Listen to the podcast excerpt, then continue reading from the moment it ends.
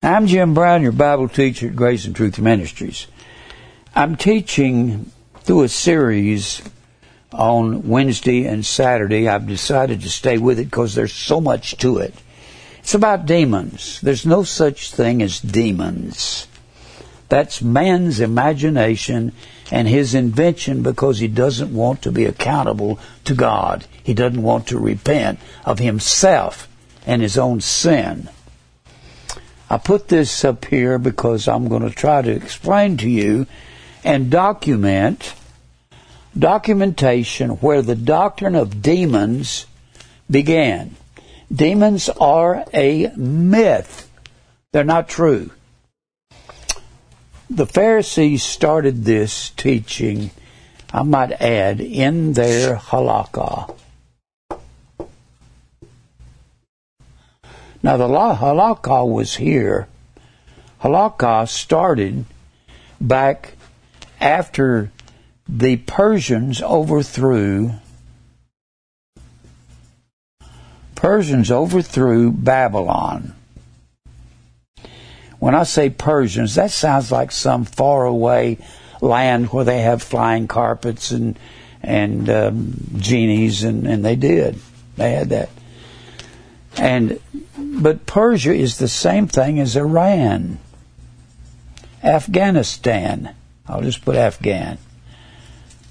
Turkestan, all the stands, Afghanistan, Turkestan, any of those, that was that was Persia. Well, this is not working. Somebody's got to come up here and help me get this working. Okay, Mike, can you come up here and get this working? I'll get back to my.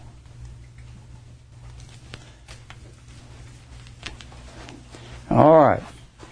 We're talking about demons. Persia's the same thing as Iran, Pakistan, Afghanistan, and all the stands.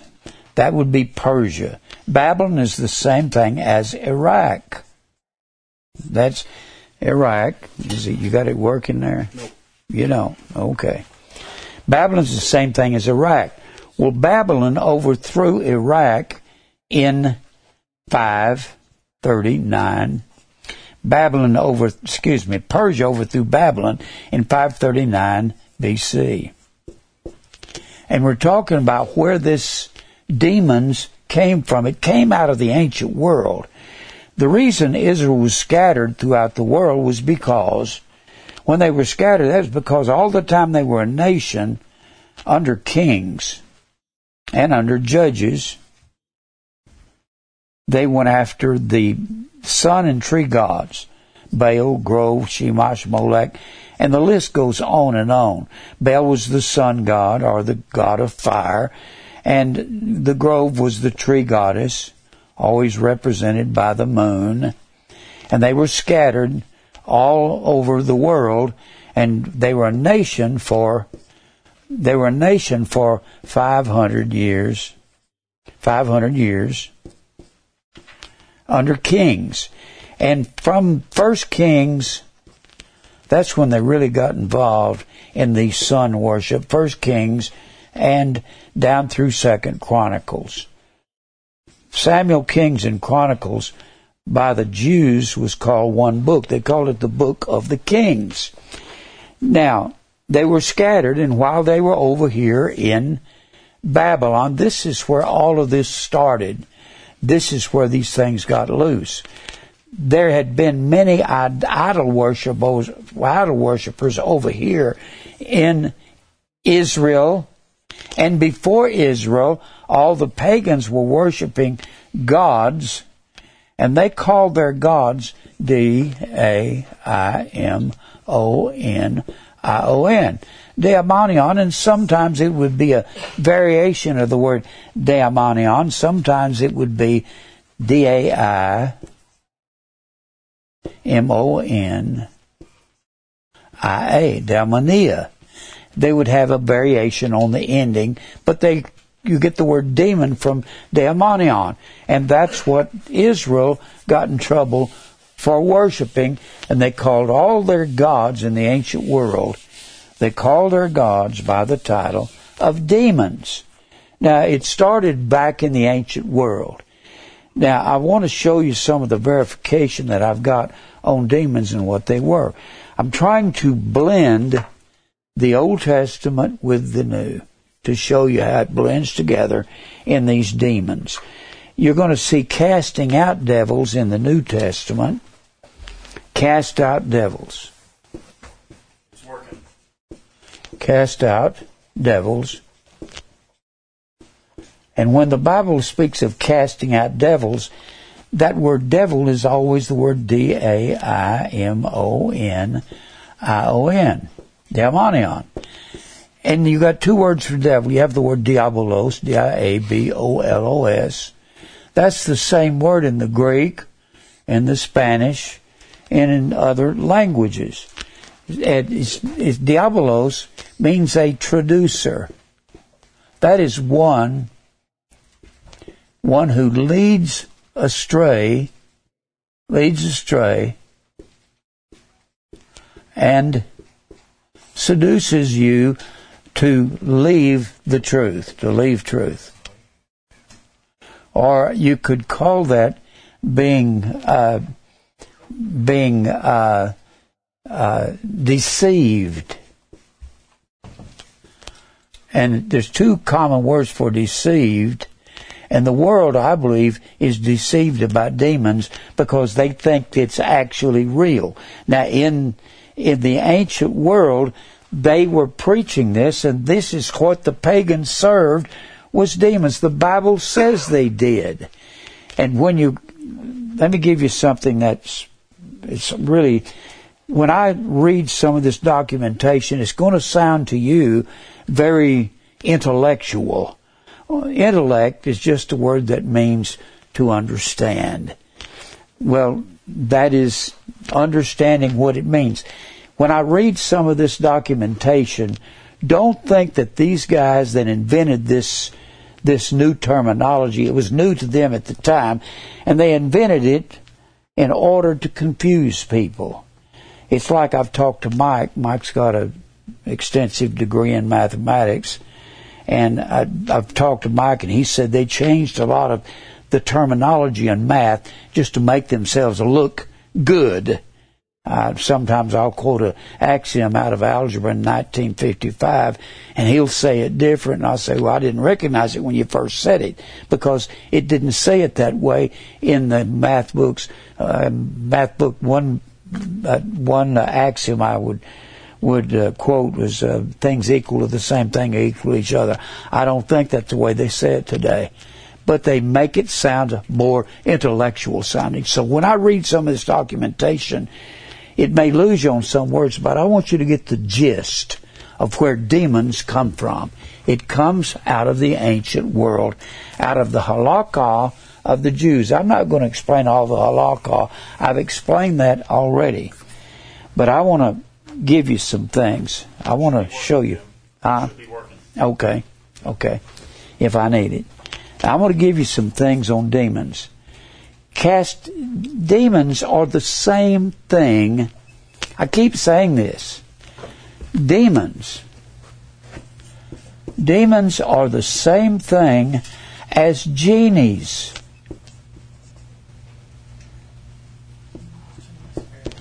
Genie, it's spelled with two eyes. A demon and a genie are the same thing because the Jews called these gods demons or daimonion, D A I M O N I O N.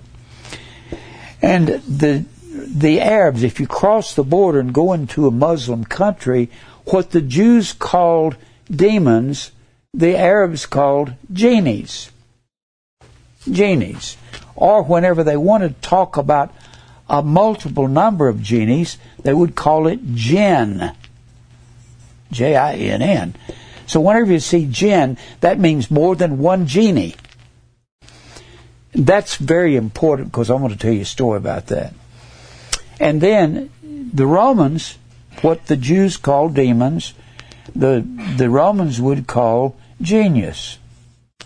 And you will see these words interchanged if you read anything about these this terminology in the Hastings Encyclopedia of Religion, 13 volume set, it'll go into a convolution of them all. They'll be mixed up. And the genius is what the Romans called Romans called the same thing that the the Muslims call a genie. And by the way, the word genie comes from the word gene.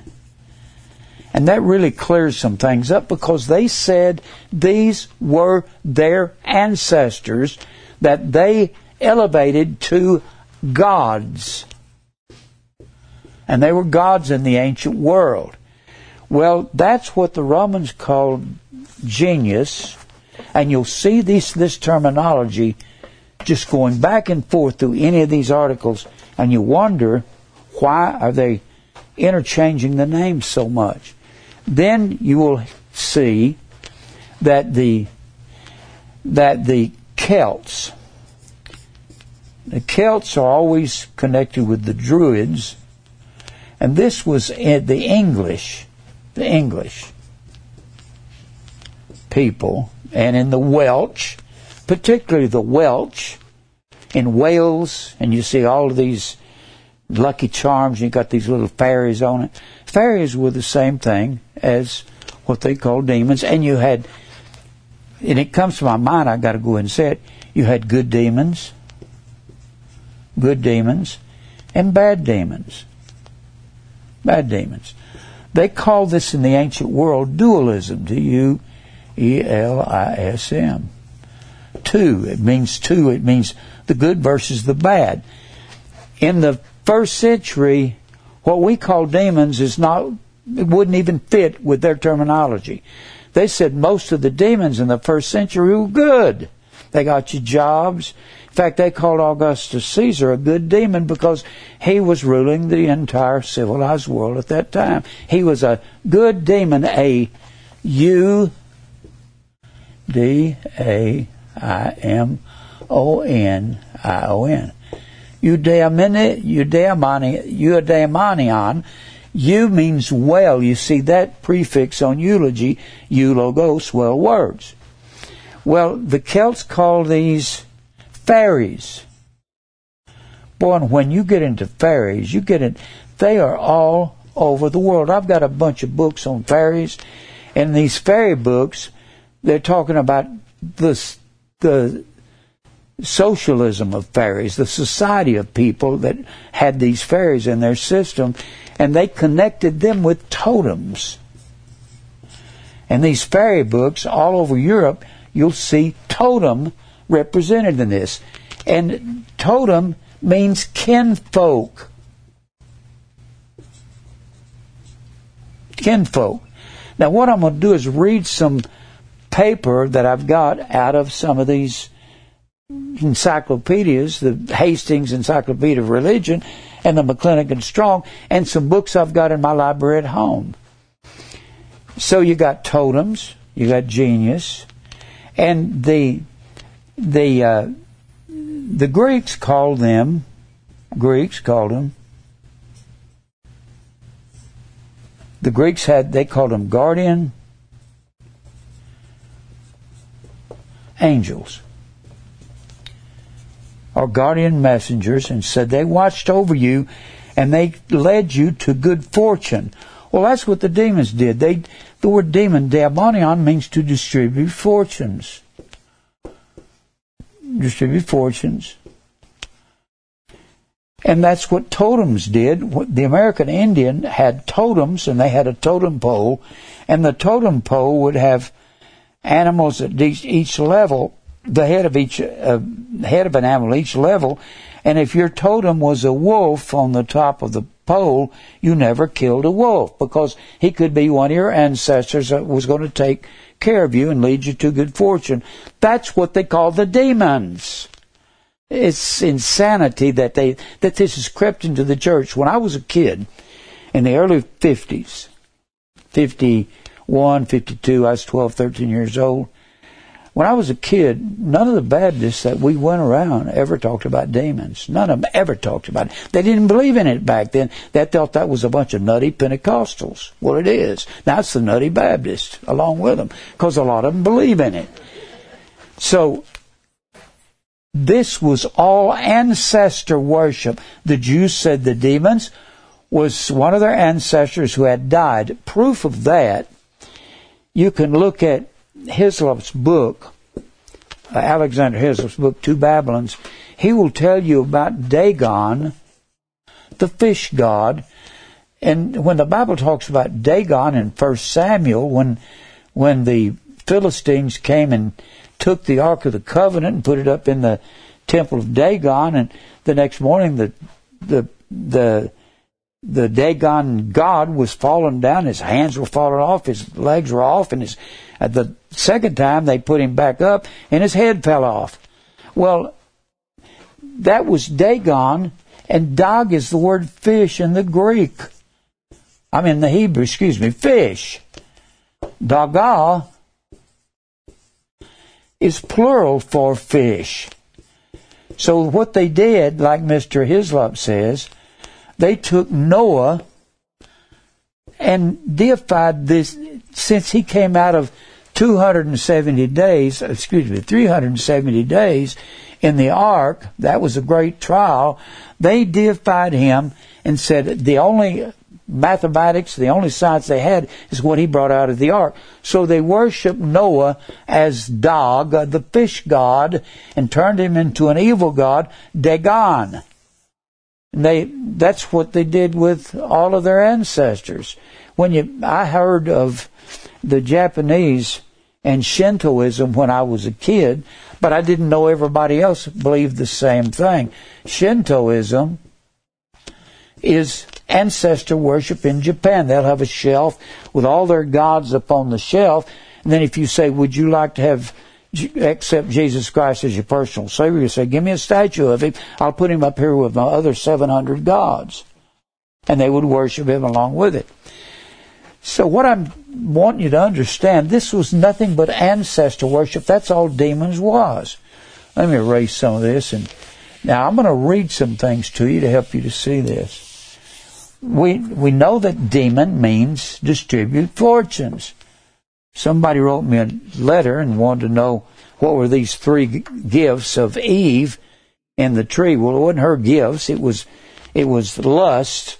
Well, the, she went to the tree and saw a tree that was good for food, that was pleasant to the eye, and this is the this is it would make her wise, and this is the this is the gifts of the distributor of fortunes, what the fairies will lead you to.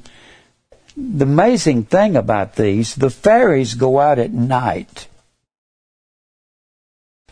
The demons, according to according to a set of books I've got called the Judaica, when you look up demons in it, it will tell you that to the Jews the demons went out at night they had to be back to their lair or their place of abode by dawn. And I'm going to show you the parallel that runs along evil and good. Here's a real good parallel. All of these were night creatures and they loved darkness rather than light. Oh, this is over in John, the third chapter, isn't it? John 3 20, 20 and 21. They love darkness rather than light because their deeds were evil. This is talking about the evil hearts of evil men. That's not talking about demons or genies.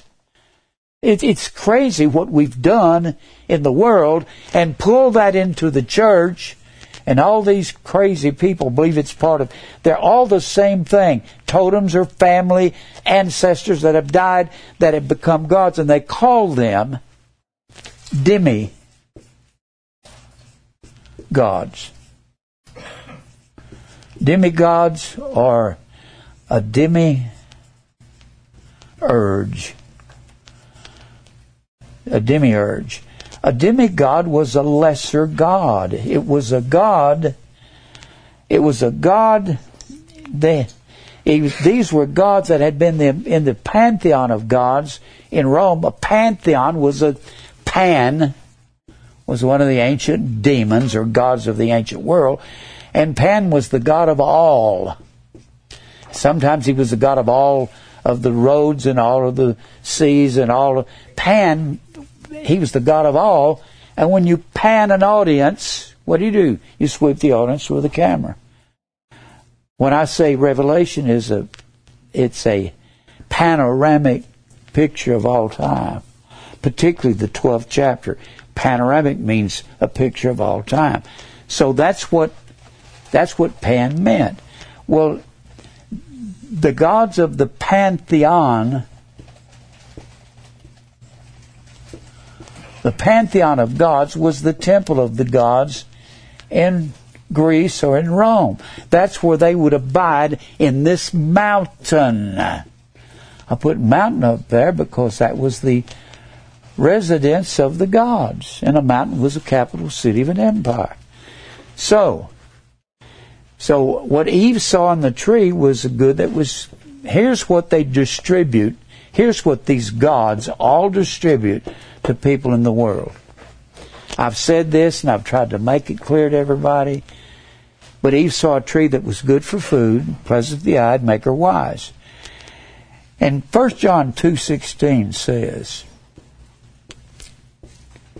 says, all that's in the world, here's everything in the world, all in the world that these demons can distribute to their adherents is the lust of the flesh, lust of the eye, and the pride of life. These exactly equate and equal what Eve saw in the tree. This is everything in the world that these demons will distribute.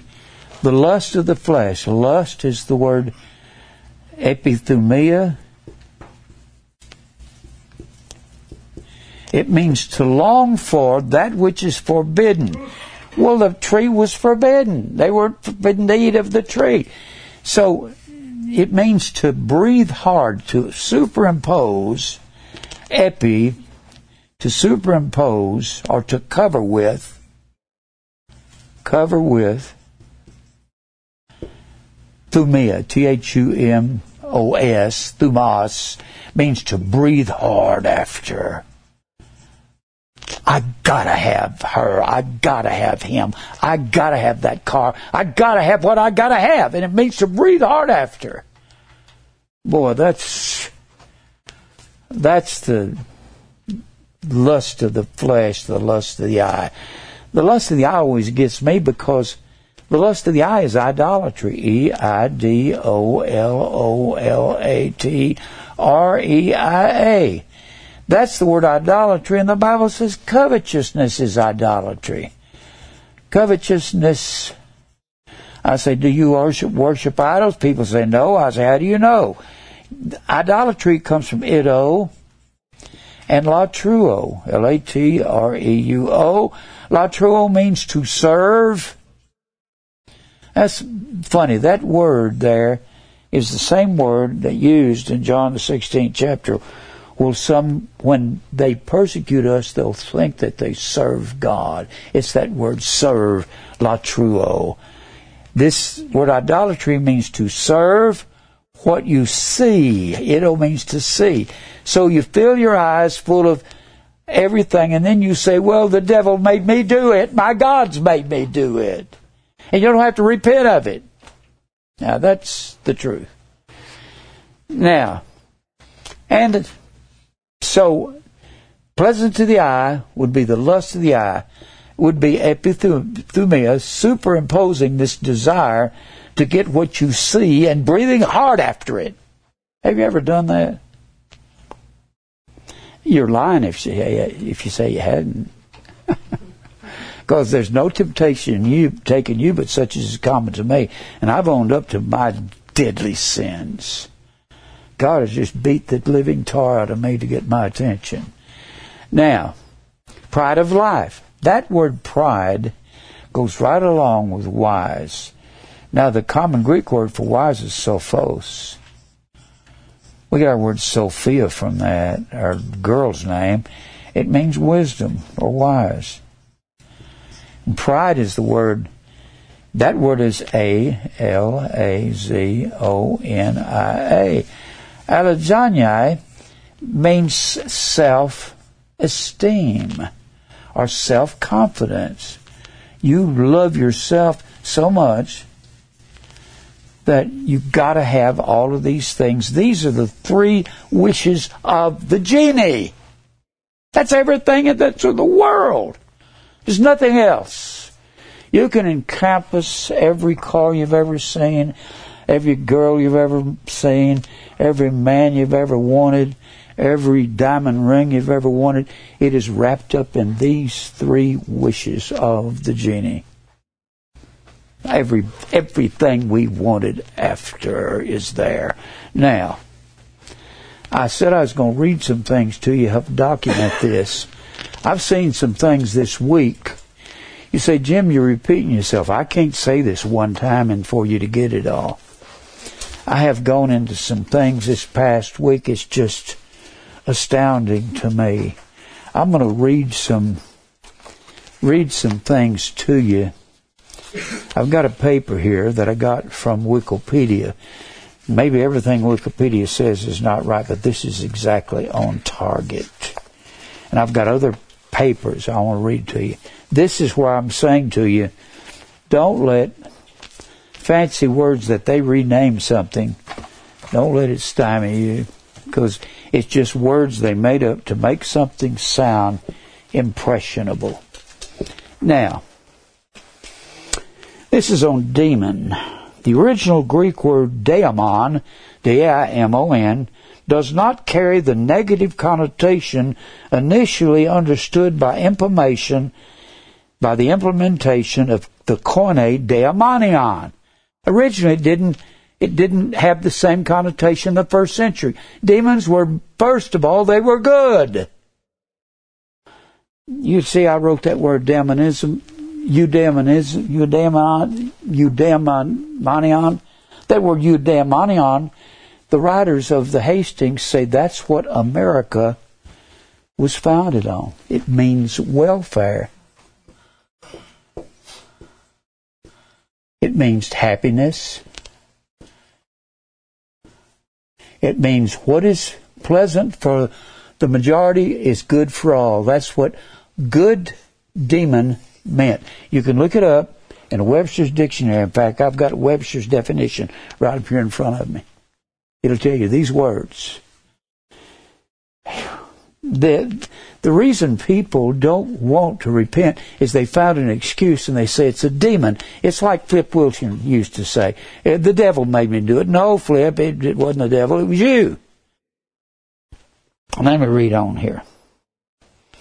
In ancient Near Eastern religions, as well as in the Abrahamic traditions, including ancient medieval Christian demonology, a demon is considered an unclean spirit. That's what Jesus called it in Mark, the first chapter. But in Luke, the fourth chapter, it was called an unclean daimonion. Sometimes a fallen angel. That's wrong. It wasn't a fallen angel. This, because fallen angels are locked in Tartarus or locked in hell forever until the day of judgment. The, and then it says, a spirit of a deceased person. That's an ancestor. Right? Now, let me read some more in here to you.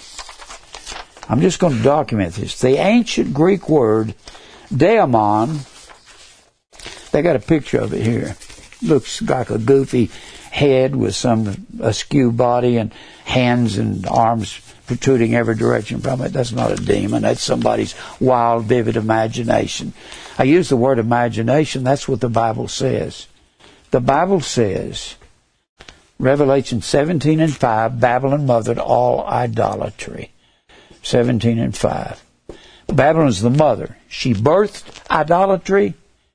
She nurtured idolatry and her doctrine was found in Genesis 11 and 4 when they said, Let us build us a city and a tower, and here's our doctrine let us make us a name. The thing is, when they said, let us make us a name, the word name is Shem. It's the same exact word all through the scripture. It means authority. Let's make up our own authority. We'll make up our own doctrine. That's where sun and tree worship began. And they had a God. They had a father. They had a father of the gods. They had a mother of the gods. And they had a spirit. So they had their own trinity and they polluted the real truth. Now let me keep reading this. The ancient Greek daimonion, or daemon, denotes a spirit or divine power, much like the Latin genius. I, there it is. A genius is a gifted person that's smarter than the rest. They got extra things. Or numen. Daemon most likely comes from the Greek verb daiesthai, meaning to divide or to distribute. The Greek conception of demons notably appears in the works of Plato. We got this from ancient philosophers. He wasn't a Christian. Socrates was his student, and Socrates, the one that wrote the Republics, he's the guy that did it all, where it describes the divine inspiration of Socrates. The Greek term does not have any connotation of evil or malevolence in the beginning. Malevolence is the opposite of benevolent. Benevolent is doing something for people's benefit. It wasn't malevolent or evil in the beginning. In fact, eudaimonia, the eudaimon, eudaimon, which is what America was founded on, eudaimonia, good spirited means happiness. Good demon means happy. The term first acquired its negative connotation in the Septuagint translation of the Hebrew Bible, which drew on the mythology of the ancient Semitic religions. It comes out of the ancient pagan world. This was then inherited by the Koine text of the New Testament. The Western medieval, neo medieval conception of demon the medieval grimoire, called the Ars Goetia, derives seamlessly from the ambient popular culture of late Roman antiquity. The Hellenistic daemon, D-A-E-M-O-N. You say, Jim, is it necessary to understand all this? Oh, I believe it is. The Hellenistic daemon eventually came to include many Semitic and Near Eastern gods. They called their gods by the title of demon. The supposed existence of demons is the supposed existence. I like that. Supposed existence of demons is an important concept in many modern religions and occultist traditions. Demons are still feared as popular superstition, and they are due to their alleged power to possess living creatures. That's what the Pentecostals believe. They come down and possess a person, and you got to cast them out. Then some scholars believe that the large portion of demonology of Judaism, a key influence on the Christianity and Islam, originated from a later form of Zoroastrianism, one of the most ancient of fire worships in the world, Zoroaster and were transferred to Judaism during the Persian era. Persia. Oh, when Israel was carried away by Babylon, and Babylon was overthrown by Persia, the Iranians, the, the Afghanistanians, the Pakistanians, that was ancient Persia. When Israel was carried away, now here's what's amazing. I can't give you all this all at once. There's so much to it. Let me see if I can find what I'm. When Persia carried Israel away, you're going to find in Persia, they inherited all of these cherubim from the ancient pagan world. Where did they get them from? I believe when Assyria carried Israel away, these were Jewish concepts gosh, how can I say this without going into it so far? When Noah came out of the ark, God says, I'm going to form a covenant with you man, and with the fowl of the air, and with the cattle of the field, and with the beast. The king of the beast is the lion. The king of the cattle is the ox. The king of the bird, all through the Bible, is the eagle. And man. Oh, this, I believe that when, when Assyria carried northern Israel away, these are Assyrian cherubim. C H E R A B I M. I believe they stole this and polluted Israel with demons in Assyria because this has the the body of a bull here, the head of a man, the body of a lion here, the wings of an eagle, the wings of an eagle. These are the things that God formed his covenant with. And then you've got the head of a man, the body of a lion laying down. This is the beast, man, the eagle. The the eagle here, the eagle's wings, the lion's body here, and you've got you can go online and get these. I believe they were taken from Israel because when you get into you get into the temple, the line, God says, I'll form my covenant with the beast of the field, the fowl of the air, and the cattle of the field, and man. King of the beast is the lion. The fowl is the eagle. And then the cattle the, is the bull. That's why the body of the bull. And then man. This was here, be, that was there before this was here. You see what I'm saying? Then inside the inside the temple, you had the veil, and woven in the veil, and was two beasts here, and then on each end of the Ark of the Covenant was these cherub. They called it cherub, not cherub, cherub. And they their wings would extend over to touch the side of the of the tent and you had them woven in this veil. I don't know whether there was four faces on the end of the Ark of the Covenant, or if there was one, a man, an eagle, a lion, and an ox. I don't know how it was. Nobody knows. But the point is, that came out of Israel. So not only did they steal from Israel this, they inserted demons, demonology into Israel culture and society. It, that's where it comes from, out of the ancient world. I'll show you that. Let me read on here. The Greek term does not have any connotation of evil or malevolence. In fact, eudaimonia, good spirited, a good demon, that's what it means, means happiness. The term first acquired its negative connotations in the Septuagint. I'm going to give you some things from the Septuagint translation of the Hebrew Bible, which drew on the mythology of ancient Semitic religions. This is where the demons comes from. This was then inherited by Koine text of the New Testament. The Hellenistic demons. Hellas was a term for Greece. But it was a term for culturalized Greece. C-U-L T U R I Z A T I O N. The culturalization of Greece.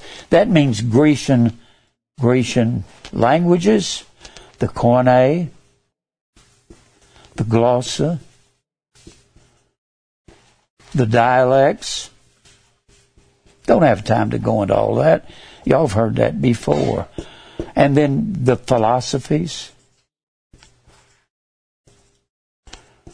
when Paul wrote to all those Greek churches, he used their terminology to get the message over to them. He said, I become a I become a Greek to the Greek. I become a Jew to the Jew. He didn't say he became. He said I became as a Greek to the Greek, as a Jew. I used their terminology so they could understand me. Let me read on here.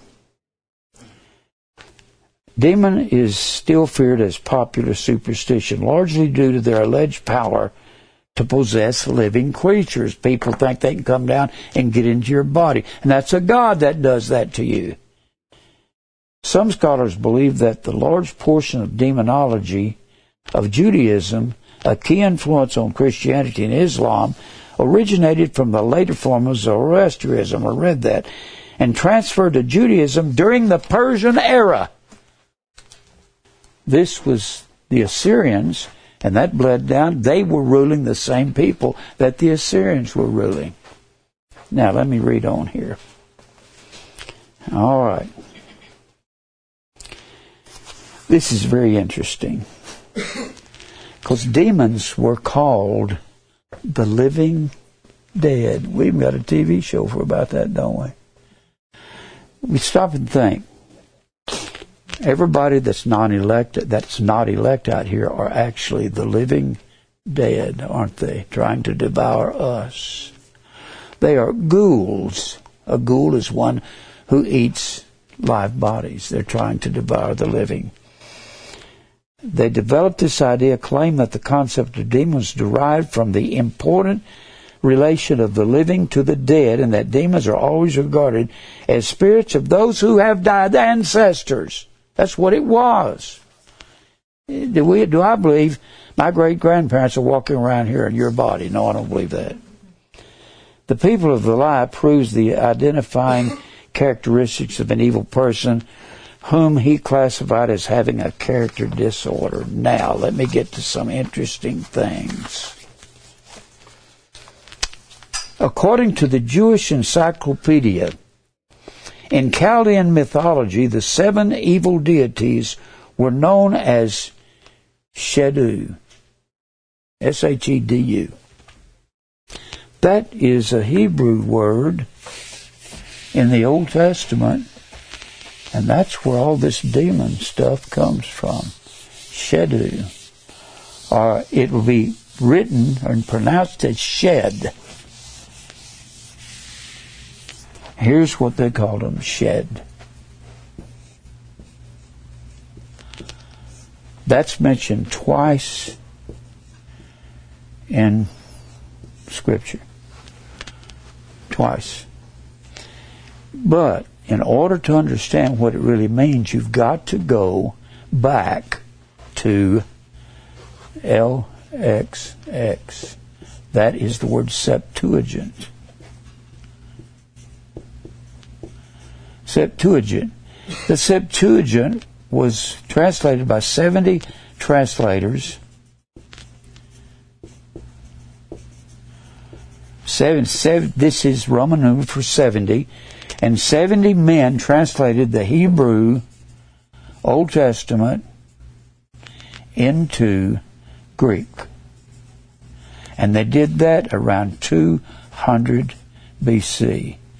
And the reason for that was because Alexander the Great ruled the civilized world of the Mediterranean from around 332 until around 320 or 318, somewhere in that neighborhood. And so he had all of the world speaking Greek languages, the glossa, the dialects, and they said, well, since we've got the whole world speaking different forms of the Greek language, we need to put the Hebrew Old Testament into Greek. And they translated it, and these were brilliant scholars. The Septuagint is considered one of the best translations. Septuagint considered one of the best translations from one language to another of anything that's ever been translated by every authority that you can think of. So in 200 BC, they said they translated the Septuagint, and you've got this word "shed." In I've got a copy of the Septuagint. I looked at it before I came here and looked at some of these words. Turn your Bible over to over to. Well, let me see here. Turn your Bible over to Isaiah 13, 21.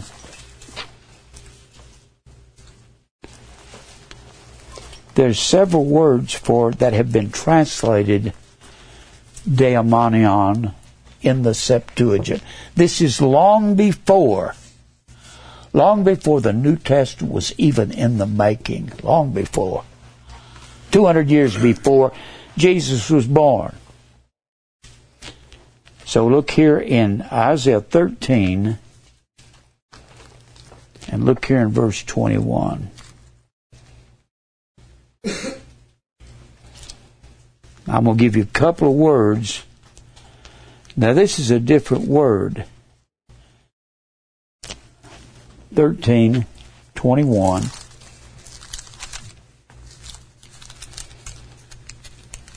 All right. But wild beast is talking about the destruction of Babylon. This is where Cyrus comes in and levels Babylon because God wanted the Persians in there so it could touch the heart of the Persian kings, Cyrus, uh, Darius, and Artaxerxes, to give these four decrees to go back and rebuild the temple and the city. The city is by Artaxerxes. That's the last decree that was given. So this is the destruction of Babylon. You can look up the look up at the verses before. Everyone that is found shall be thrust through. This is Cyrus coming in to destroy Babylon, and every one that is joined unto them shall fall by the sword, and their children also shall be dashed to pieces before their eyes. Their houses shall be spoiled, and their wives ravished. That word ravished, shagal, means raped. And God says, I'm the one that's bringing them in here. You had no pity for people say God wouldn't do that. Yes, He would. You had no pity for me. He said, I'll have none for you. I'll turn these people over, I'll turn you over to these people and I'll withdraw my staying hand and they'll do everything to you they want to do. And then he says, the Babylon, Babylon, the glory of kingdoms, the beauty of the Chaldees' excellency shall be as when God overthrew Sodom and Gomorrah, there'll be nothing left. And here's what will be Babylon before it's over with it shall never be inhabited again. Now, when Saddam Hussein said he was going to rebuild Babylon on the Euphrates River, I'm sorry, but the Bible says he wasn't going to do it, and that's why he got killed by the American government. They didn't know they were working in God's hand, did they? It shall never be inhabited, neither shall it be dwelt in from generation to generation.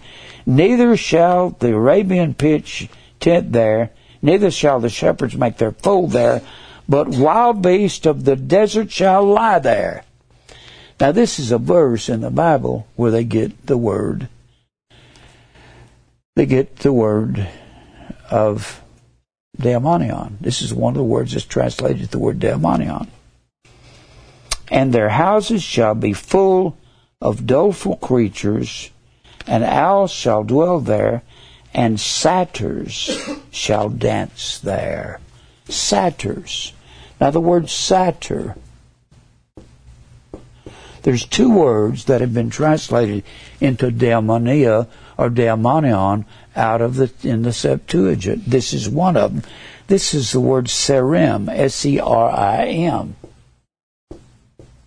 in the Hebrew, but when the translators translated satyr, this is utterly amazing the way it connects. They translated this is satyrs were supposed to be mythological creatures that danced around on hooves. And you've seen pictures of them, and they had a pan flute. Pan was one of the gods of the ancient world. We they we was the guy that was on TV advertising with a pan Zamfir or something some name like that, and they had a pan flute. They said these were mythological creatures, but the Bible says they'll dance there. Some of the ancient archaeologists have found critters, animals of some sort, that had hooves on their feet and stood up on their hind legs and were animals in that area of what we call Iraq or Babylon. But when they translated this, satyr is the same word all through the Old Testament is goat. When you think of Satan, you think of a goat, don't you? And every time you have the word goat in Leviticus, that this, I, I'm going to come back to this. Leviticus 16th chapter, you have two goats taken, two serim, S-E-R-I-M, two serim taken, and when they translated serim, they translated it D-A-I-M-O-N-I-A. Daimonia. It comes from the word daemon or daimonion. This is where the demon thing comes from. Not only this, but also the word shed. I'm going to give you a couple of verses. Let me give you another verse on this. Isaiah 34 and 14. 34 and 14. You say, Jim, I can't understand all that. I wanted to get, get you to understand where this comes from. Get the gist of it. Get the implication of it. 34:14. And I, if I went into the scapegoat, that would take me into casting out demons. That's amazing. It's just, it's going like, like that. Let me do that before I go to this other verse. Let me go over here to, to Leviticus 16. Leviticus 16. This will help you see what Jesus was talking about when he spoke of the scapegoat. Leviticus 16, verse 5. He shall take of the congregation of the children of Israel two kids of Serim, two kids of Daimonia demons. This is where people get the idea that Satan comes on as a goat. Even in a pentagram, an upside down pentagram. They say this is the beard of Satan and this is his horns up here. You've seen that in the upside down pentagram. And they call that the goat or Satan, and it's supposed to be a satanic sign. It's nothing but myth from the Old Testament. And so he takes two kids of goats. I'll just tell you what this is about. The only place you're going to find the scapegoat in the Old Testament, this word scapegoat is the word Azazel.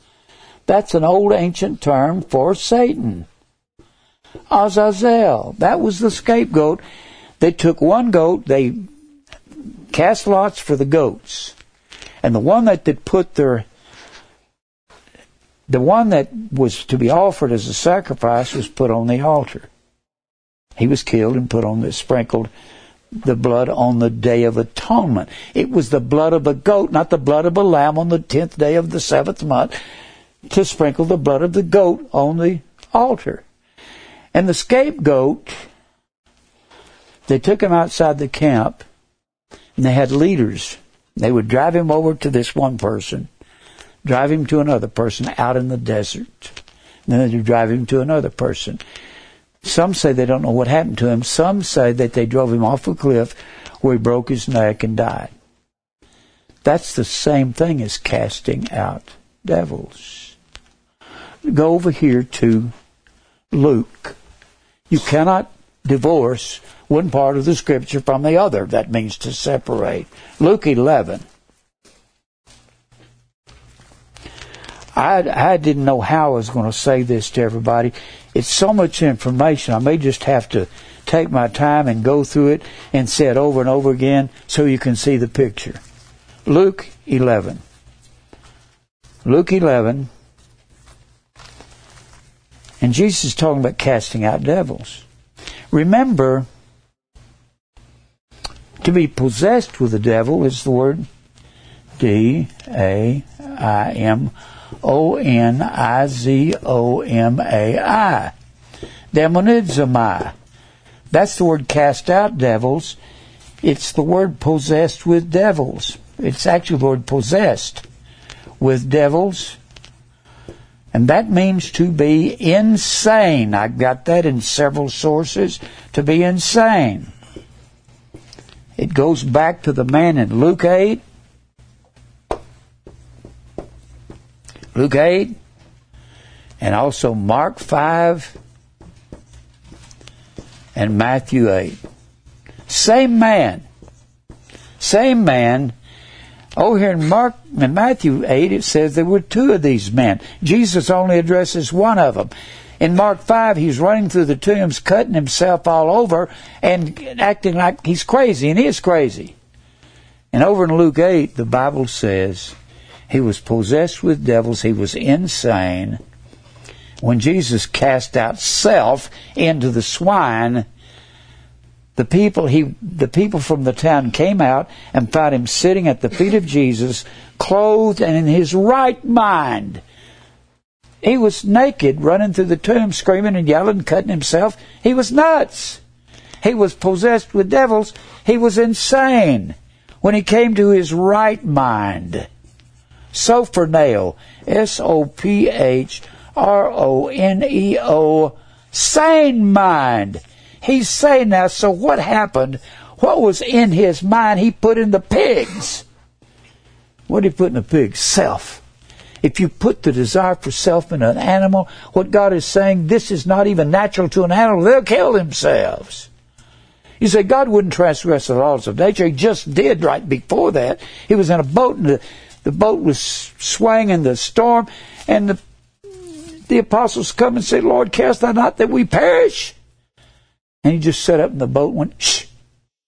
And the storm stopped. Boy, what a God we serve. Man. Now, look here. So the man was insane. So if self, casting out devils, it's being full of yourself. I've said that so many times. I say he's full of himself. Have you ever been full of yourself? Let me raise both hands. Boy, I wanted me more than I wanted anything when I was 30. I got to be a star one day and famous. I didn't know that famous people were enemies of God. If you're friends with the world, you're an enemy of God. You can't be a star and have big hit records. You can't. Bless you when men shall reproach you. Oni Oneidizo, O-N-E-I-D-I-Z-O.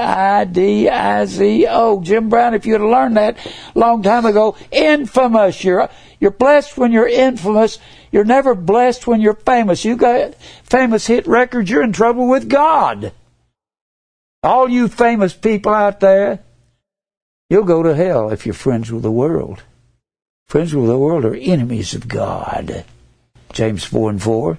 Woe unto you when all men speak well of you, and you're real famous. I was looking at the richest country singers last night on internet. Those people are going to hell. And they're people you know their names. And they got hundreds of millions of dollars. Wouldn't trade places with them for anything. Look here in Luke 11. So we've got in mind the scapegoat, right? The serim. Two words, shed and the serim are two words that they translated daimonion or daimonia, demon. I'll get back to the other word in a minute. All right. Look here in Luke 11. Now here's how devils are cast out. If I, with the finger of God, cast out devils, cast out devils, cast out daimonion, cast out self, then is the kingdom of God come unto you. What is the kingdom of God? It is Israel. Who is their king over there in Hosea the 13th chapter? He says, God was your king. Over there in the 12th chapter of 1 Samuel, Samuel said, you desired a king to rule among you when God was your king. If Jesus was the king of the Jews, he was the God of the Old Testament. He said he was when he said, Abraham rejoiced to see my day and he saw it. And they said, You're not even 50 years old. You've seen God. He said, Before Abraham was, I am the I am, I am God of the Old Testament. They took up stones to stone him and made himself equal with the I am God of the Old Testament. But if I with the finger of God cast out devils, gosh, I got so many things to say on that. Whew. There in Deuteronomy 9 and 10, God gave to Moses two tables of stone written with the finger of God. Exodus 24 and 12. I will give thee tables of stone which I have written. Exodus 31 18. God gave to Moses two tables of testimony written with the finger of God. The law was written on tables of stone. Now, the law is written. And notice who does the writing. God does the writing. You can't do the writing. You can't cast out devils. Second Corinthians 3, 2 and 3. You are the epistle. He told the Corinthians, you're an epistle written in our hearts, known and read of men. Your life is an epistle. The way you live is in front of men. Epistles of Christ ministered by us, written not with ink, but with the Spirit of the living God. Not in tables of stone any longer, but in fleshy tables of the heart. Oh, then that makes us spiritual Israel, doesn't it? And then Hebrews 8 and 10. This is the covenant that I will put my laws in the hearts and the minds of my true covenant people and write them in their hearts, and I will be a God to them, and they shall be to me a people. And then in Hebrews 10 and 16, this is the covenant that I will make with them. After those days, I will put my laws in their hearts, and in their minds will I write them. And Romans 5 and 5. Hope makes not ashamed because the love of God is shed abroad in our hearts. That's agape. Love is agape. Agape is walking in the commandments of God.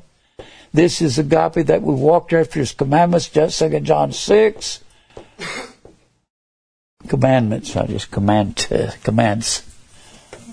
I'm getting in a hurry. Commandments. So it's written in fleshy tables of my heart. Shed abroad is the word ekcheo, E-K-C-H-E-O. That's the same word that's used in Acts the second chapter when the Lord poured out of His Spirit on all flesh. Red, yellow, white, black, and brown flesh poured out.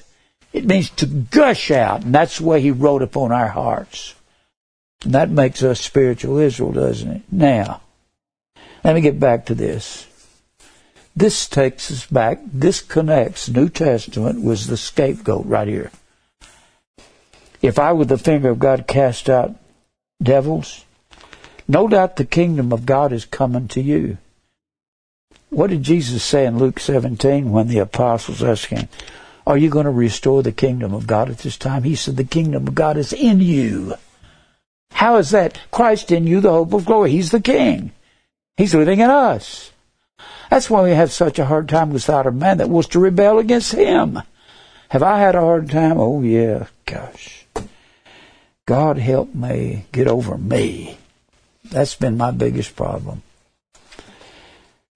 Then he says, I got to connect this with Matthew. Hold your place right here. We'll come right back to it. Matthew, the 12th chapter. I got two chapters, Matthew 8 and Matthew 12. So we're talking about casting out devils. How is that?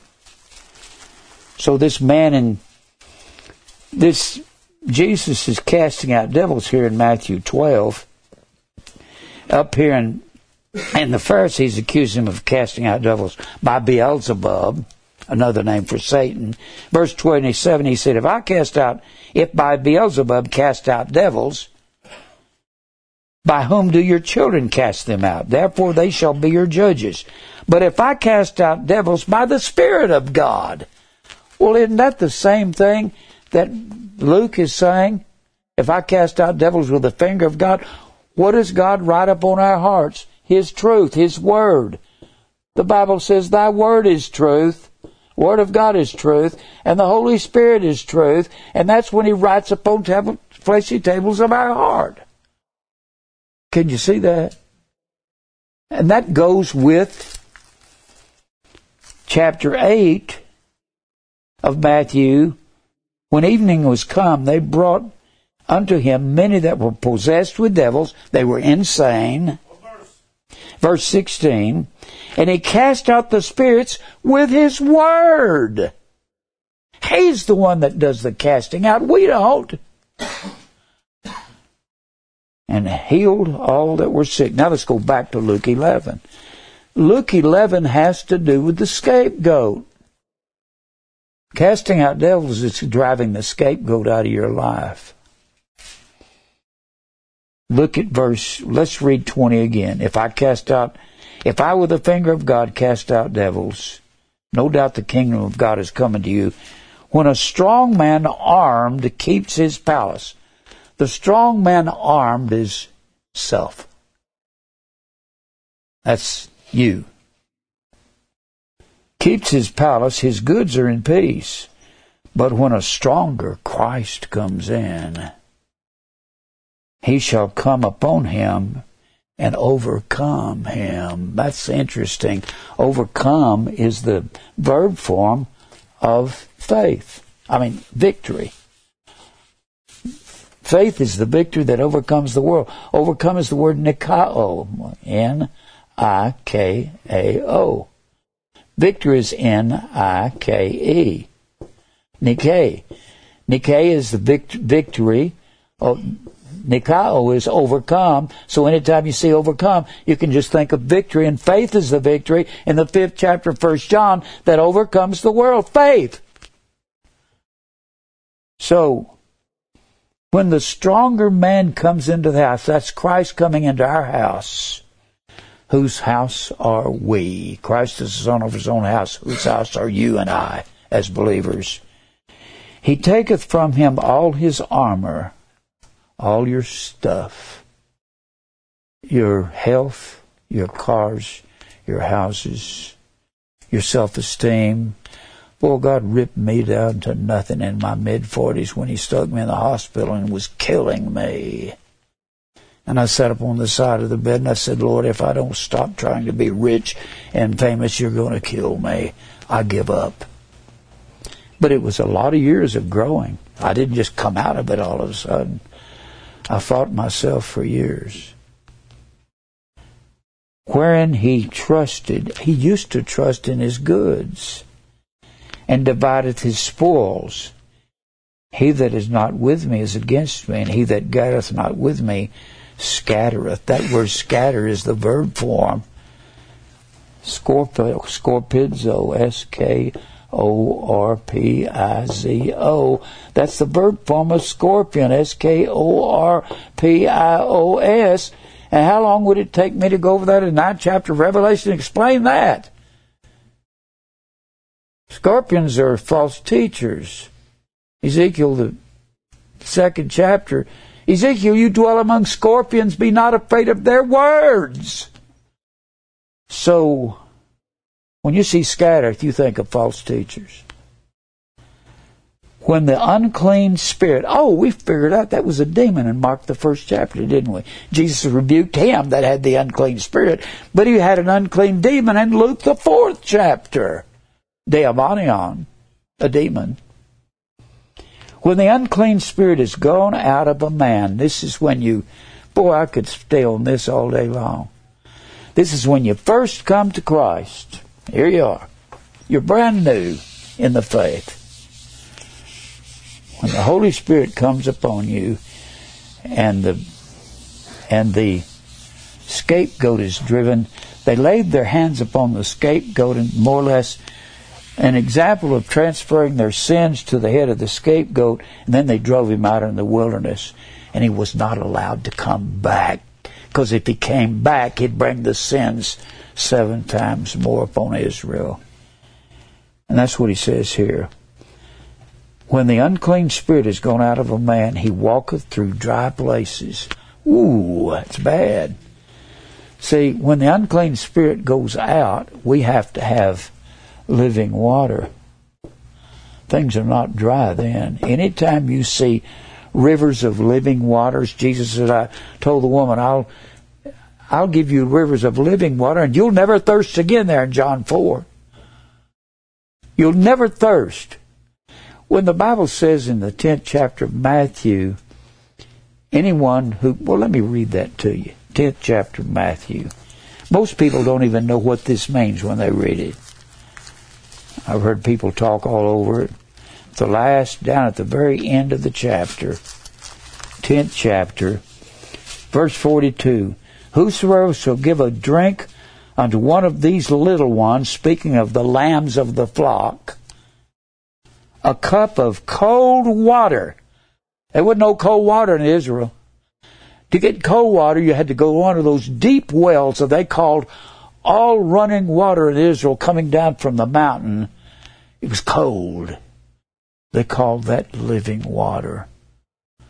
So cold water, when when Jesus went to the well of Samaria and told the woman, I'll give you living water and you'll never thirst again. She said, How can you do that? You have nothing to draw with. The well is very deep. She was talking about Jacob's well. Down there was some cold water. And he said, I'm not talking about that well. I'm talking about the Spirit. That's the living water. So you're going to have to take everywhere you've got running water in the Scripture when there's a river of water flowing out of the throne of God in the 22nd chapter of Revelation, what is the throne of God all through the all through the scripture? Our hearts. There's living water flowing out of our hearts, coming out of our mouths. And we and the throne all through the book of Revelation is the Ark of the Covenant the Ark of the Covenant was sprinkled, and our hearts are sprinkled. So the, anywhere you see rivers of living water, it's talking about coming out of our hearts, from our mouths. I'm not going to take time to go there. I'll just say some of these things and let you get a hold of it as you can. So he says here in Matthew, where was I going? Chapter 10. Oh, yeah. Oh, I, okay, he says, Whosoever shall give to drink unto one of these little ones, always the Lord's talking about us as little ones, his baby lambs. A cup of cold water, only in the name of a disciple, verily I say unto you, he shall in no wise lose his reward. So if you think go around give people a drink of water out of a cup, that's not what it's talking about. It's talking about living water, cold water. Now go back over here to all this goes together. Can you see that? It's like Let's get back here to Luke 11. When the unclean spirit goes out of a man, that's casting out devils by the finger of God. That's casting out devils by the Spirit of God. How much time do I have, Mike? 20. I'm not getting far in this. He walketh through dry places. That is the worst thing that can happen to a believer. Seeking rest, seeking the Sabbath. Anapausis. A N A P A U S I S. Katapausis is the word, is the rest that you have on the Sabbath. Remember that? to settle down, to settle up, or to rest. And finding no rest and no living water. This is the same thing as letting the scapegoat come back from the wilderness and come into your camp and defile the camp. Because listen to what he says. And finding none, he saith, I will return unto my house whence I came out, this will be the demon of self wanting to come back into your house. And when he cometh, he findeth it swept and garnished, and he pollutes it again. Then goeth he and taketh to him seven other spirits more wicked than himself. It's talking about the scapegoat coming back into camp, which they were not allowed that to happen. You know what this reminds me of? Let me read the end of it. They enter in and dwell there within you. And the last state of that man is worse than the first. Boy, that's an indictment on all of us. That's like, it's the same thing that Hebrews, six chapters, tell us about. I brought this up the other day. Hebrews 6. Look there real quick. Hebrews 6. But you can't read Hebrews, the sixth chapter, without looking at the end of the fifth chapter. Hebrews 6. I didn't know how, I, I can't get all this in in one lesson. It's just too much. I'll come back to it next Wednesday. Hebrews 6. That's the same thing as the scapegoat coming back into camp. Can you see that's what that's about? If you're going along and God has convicted your heart to be a believer, Hebrews 6, and you're going along in life, here you are in your life, and God brings you to a place of conviction. Maybe right here, and you go in your life, you have no in depth teaching, in depth teaching, no teleos, no teleiotes. No perfectness, perfect, which means maturity. Be therefore perfect. Maturity. You don't, you don't grow in the faith. You don't leave the basics that you first got when you first heard the truth. And that's what this says. Then what you end up doing, you end up going back into your old house and polluting it seven times. I did that. My father never preached any depth of truth. I didn't have any idea what the Bible meant. I wanted to learn the Bible at 17 years old, and I started reading, and I'd read, and I'd quit, and I'd read, and I'd quit, and I'd read, and quit, and read, and quit, and read, and quit, till some things started to come together. I'd go for long periods of time without reading. I didn't know what to do. Had no instructor. My father would take that as an insult, but he knew very little about the Bible. Never talked about repentance, daily cross debt to self, self-denial, daily dying. Didn't ever say that. Therefore, therefore is a conjunction. You can't start a sentence with therefore. You have to look back at the previous chapter. And he says in the previous chapter, verse 13, Everyone that useth milk is unskillful in the word. Well, I got to back up to verse 12.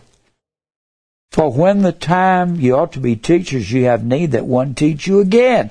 You should be teachers by now. But you're not because you haven't grown. Because you've had a shallow teaching.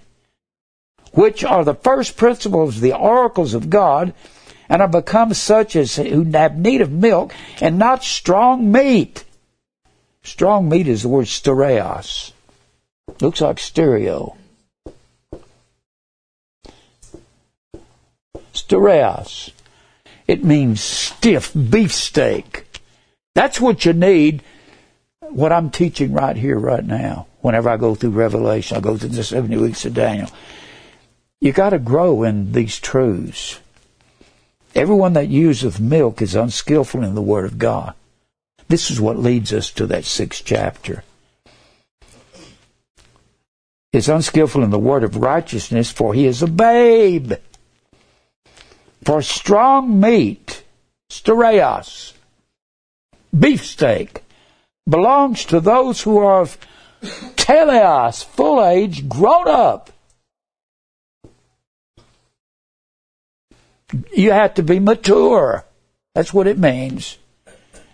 Even those who by reason of use have their senses exercised gumnazo, it's, we get our word gym from that gumnazo.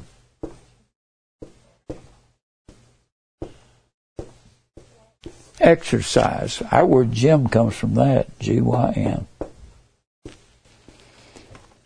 To discern good and evil. If you don't go on into perfection, you'll be drugged back into sin. That's what the next verse says. Therefore, leaving the principles of the doctrines of Christ. Doctrine, didache, means instruction. Leaving the basics that you learned that brought you to conversion. Let us go on unto teleiotes, to complete maturity. Let's go. That's what the word is. Let us go on to perfection, teleiotes, not laying again the foundations of repentance and of dead works and faith toward God, of doctrines of baptisms, of laying on of hands, and of resurrection of the dead and eternal judgment. Let's leave on and let's get into stronger truth that will grow. You know these things. And this will we do if God permits us to do that. It is impossible for those who were once enlightened. You're enlightened here if they fall away. He says, they were once in light. You were made, and you've tasted of the heavenly gift of, and were made partakers of the Holy Ghost, Holy Spirit, the truth. You were made partakers of the truth. If have tasted of the good word of God, you've tasted it, you're a believer, and the powers of the world to come, if they shall fall away parapipto. Para. P-I-P-T-O. This is the same thing that's going on in Luke 11 where the straw man goes back to his house and he's seven times worse. If he falls away, has anybody done that besides me? Boy, I'm so ashamed of the way I've lived in the gospel music world, a bunch of heathens. If they fall away, to renew them again unto repentance. He's saying if you fall away, you can't go back to where your repentance was brand spanking new. You have to live with sin in your life, with the memory of it. If they fall away, to renew them again unto repentance, sing they crucify to themselves the Son of God afresh. Vessels of wrath, fitted to destruction, cannot crucify Christ to flesh and put him to an open shame. That's exactly what Luke 11's talking about. When the, when the goat has been cast out and he doesn't go into the Holy Spirit, you notice the living water is equated to this living water or the dry places is equated to this being made perfect here in you can't have brand new. It doesn't mean you can't repent but you can't have it new. You got to live with this sin in your past. Oh i've done that. I am ashamed of that. So can you see this is equivalent to that man in luke? Can you see that now, let me get back to this paper that I was going to give you on the shed. I want you to go to Deuteronomy 32, 17. So everywhere you find the word goat, even hairy man, it means a hairy creature. It's that word S-E-R-I-M. Goats. That's why Satan is compared with a goat because it was a goat that was offered on the altar on the Day of Atonement. It was a scapegoat, Azazel, that was driven into the wilderness. And look here in Deuteronomy 32. Well, I'm not flipping, I'm sitting here thinking. Deuteronomy 32 and 17. So everywhere you find just that's the word serim that they translated to diabolos. I mean, excuse me, daimonion. They translated to demon in the Septuagint 200 years before there was a King James Bible even begun to be lived out. Okay, Deuteronomy 30, 32 and 17. 32 and 17. Speaking of Israel, they sacrificed unto devils, not to God. talking. This was an indictment against Israel. The word devils is the word shed. It was translated into a form in the Septuagint D A I M O N I A. Demonia. It's a form of demonion, demon. That's where it comes from. And look over here in Psalms 106. Well, let me finish reading that verse. They sacrificed unto demons, not to God. That's what Israel did. To gods whom they knew not, and to new gods that came newly up, whom your fathers feared not. Now go over here to Psalms. This is the two times that shed is mentioned in the Old Testament. Psalms 106:37. Every time goat is mentioned, the scapegoat, a hairy man, it was all that, always that word serim in the Septuagint. And those guys knew what they were doing. It was some of the best, some of the best translation ever. Psalms 106:37. Here's that word shed again, mentioned twice in the Old Testament. Let's talk about Israel. You can read through this whole chapter how they went to Baal Peor in verse 28 and provoked God, angry with their inventions, and how that they angered him in verse 32 at the waters of strife. They angered God so that it went ill with Moses for their sakes because they provoked his spirit. I preached on this recently. They did not destroy the nations concerning whom the Lord commanded to destroy all these Amorites and uh, these Ammonites and Hittites and Perizzites. God said, drive them out, do not have anything to do with them. And they married them. Good grief, Israel. Good grief, America. They were mingled among the heathen. This is talking about Israel. You want to read a whole chapter 106, what Israel did, the whole story? Read it here. You can read it also in Acts, the seventh chapter. The whole story of Israel. And they served their idols. I believe that word idol is translated daimonion in the Septuagint. Which they were snared unto them.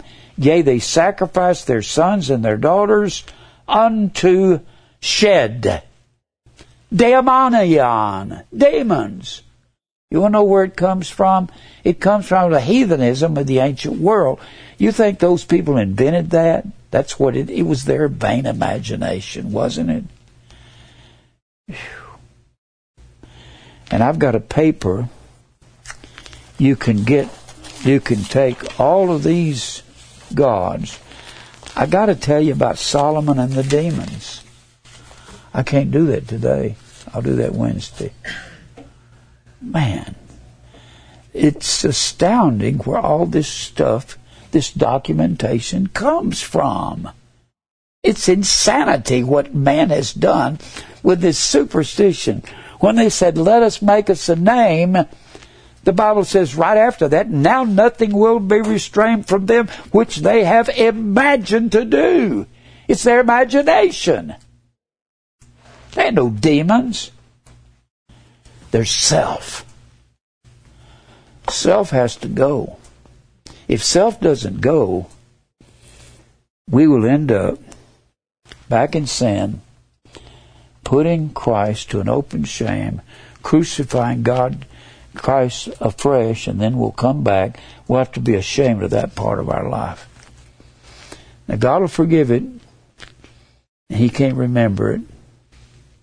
And guess what? We can't forget it. Because we feel so bad about what we've done, don't we? Boy, if preachers would preach this, they might humble their congregation instead of trying to give them a feel good gospel. I, I can't handle the preachers in the world. If they knew where demons come from, one famous preacher says the demons are coming up out of the bottomless pit, and that's what the scorpions are. You, you're ignorant. The, de- the demons are imagination. The scorpions are false teachers.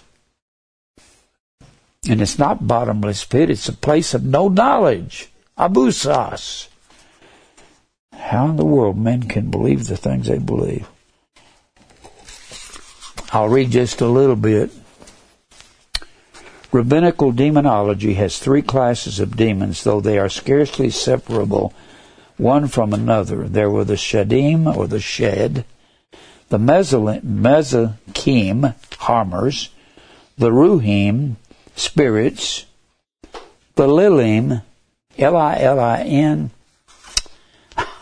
You know what that that reminds me of? Lilith. Lilith was the second wife of Adam. Did you know that? In mythology, she's Adam's second wife. How did Adam have two wives? Well, he had one that was completely innocent, and when she fell, Eve was the first. Well, I'll put it this way: the serpent was the first demon. He was distributing fortunes to Eve from the tree. So when she she was an innocent woman before she sinned, and she was Lilith after she had sinned. And Lilith, Lilith was called the mother of the demons. Hmm. Boy, I want to go further in this. I don't know how I can, because if I get further, do I have any time, Mike? Two. Two minutes. I want to show you about Adam, I mean Adam, Solomon and the demons. It's the story of an old movie I saw. Would really express this great. It's called the Brass Bottle, out of the out of the '60s.